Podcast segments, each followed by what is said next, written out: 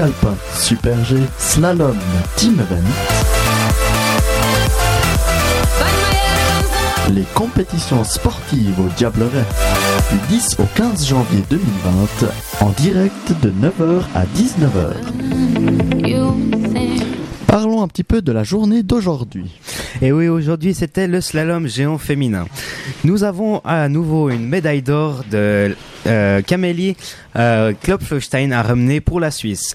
Elle a dévalé la piste Willy Favre, longue de 1100 mètres, en 2 minutes, 8, 8, 8 minutes pardon, et 68 centièmes. Arrivée à la cinquième place ce matin, elle devance la finlandaise de 14 centièmes et l'autrichienne de 15 centièmes. La médaille, euh, la médaille d'Amélie nous montre le compteur de médailles à 8, dont 4 en or. Demain, on parlera du slalom géant masculin.